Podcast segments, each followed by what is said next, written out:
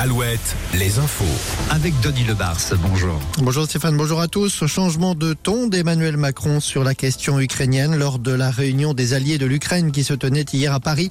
Le chef de l'État a affirmé qu'il n'excluait pas l'envoi de troupes occidentales dans le pays assiégé.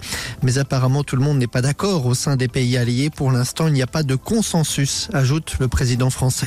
La colère agricole, des opérations escargots annoncées pour ce matin entre le Choletais et le pays nantais, dans les Mauges, dans le secteur de Valette et de Clisson, et sur la Nationale 249 entre Cholet et Nantes.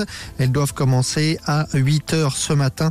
Et puis à Nantes, le trafic toujours difficile sur le périphérique Est, trafic perturbé par cette inondation provoquée par la montée des eaux de la rivière Le Gèvre. Dans la Vienne, ce terrible accident hier en fin d'après-midi près de Lusignan sur la route de Mel, un accident impliquant deux voitures et un poids lourd. Le bilan est lourd, 2 morts, une femme et une enfant de 2 ans. Un blessé grave et 3 autres blessés.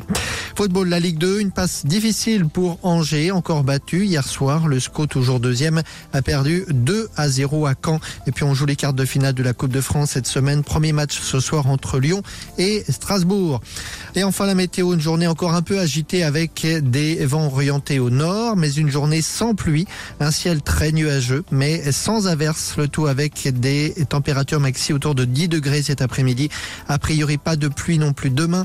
La plupart des cours d'eau vont pouvoir se stabiliser ou repartir à la baisse.